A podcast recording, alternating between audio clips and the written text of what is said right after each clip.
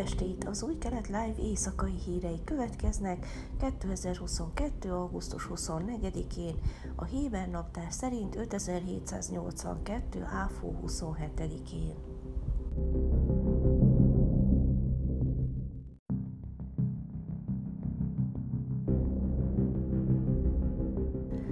Az amerikai hadsereg szerda hajnalban közölte, hogy légicsapásokat hajtott végre Szíria keleti részén, az iráni forradalmi gárda támogatta miliciák által használt területeket célozva.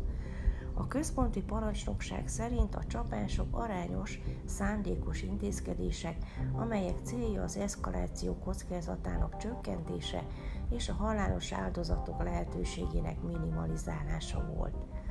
A pontos célpontokról, illetve az esetleges áldozatok számáról nem közöltek információkat. Az amerikai hadsereg szerint a támadás Joe Biden elnök utasítására történt. A ma végrehajtott csapásokra az amerikai állomány védelmében volt szükség, mondta a központi parancsnokság szóvivője Joe Busino ezredes.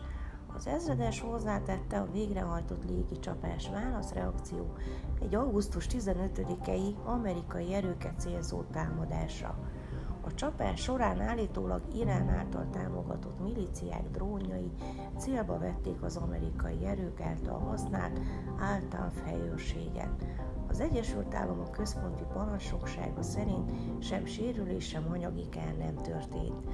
A szerdai légicsapásra napokkal azután került sor, hogy az Egyesült Államok közölte, Irán ejtette az Egyesült Államokkal szembeni követelését, miszerint a nukleáris megállapodáshoz való visszatérését cserébe törölje a forradalmi gárdát a terrorlistáról.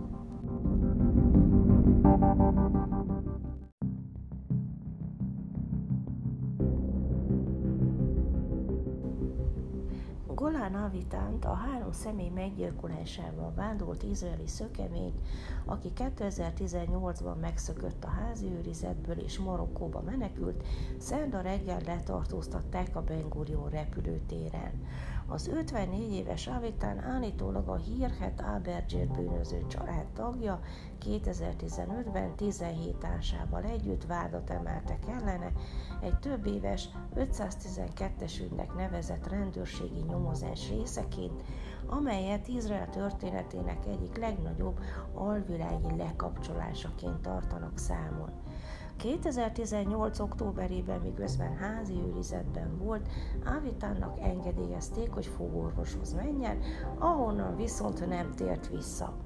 Tíz hónappal később egy kazablankai zsinagógában tartóztatták le a helyi rendőrök egy gyermekeivel töltött látogatás során, akik Izraelből érkeztek, hogy találkozzanak vele. A letartóztatás az izraeli rendőrség, az Interpol és a marokkói hatóságok közös akciójának eredménye volt. Letartóztatását követően egy ráváti fogdába szállították, ahol a deportálásáig és szerdai izraeli letartóztatásáig raboskodott. Avitánt azzal gyanúsítják, hogy részt vett egy 2003-as Tel Avivi maffia robbantásban, amely Zev Rosenstein alvilági szemét, a hírhet mafiózó Yitzhak Abergin riválisát vette célba. A robbantás során három járókelő életét vesztette, és többen megsebesültek. Rosenstein viszont túlélte a merénylet kísérletet. Az Avitán szökését megelőző hónapokban az ügyészség megpróbált vádalkut kötni 17 vádlottal, akiket az 512-es ügyben letartóztattak. Az ügylet részeként Avitán 8 évet töltött volna börtönben a robbantásban való állítólagos szerepéért. Vádlottak közül viszont ő volt az egyetlen, aki visszautasította az alkut. Az Avergél mafia családot az egyik legszervezettebb és legkegyetlenebb szervezetnek tartják, amely Izraelben működik. Júniusban az 52 éves Abergélt 30 évre börtönre intélték a 2003-as robbantás elrendeléséért.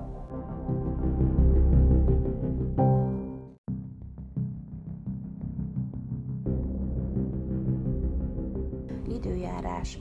Csütörtökön napos idő várható Jeruzsálemben 33, Hajfán 29, Eiláton 41, míg Ásdonban és Tel Avivban 32 fokra lehet számítani.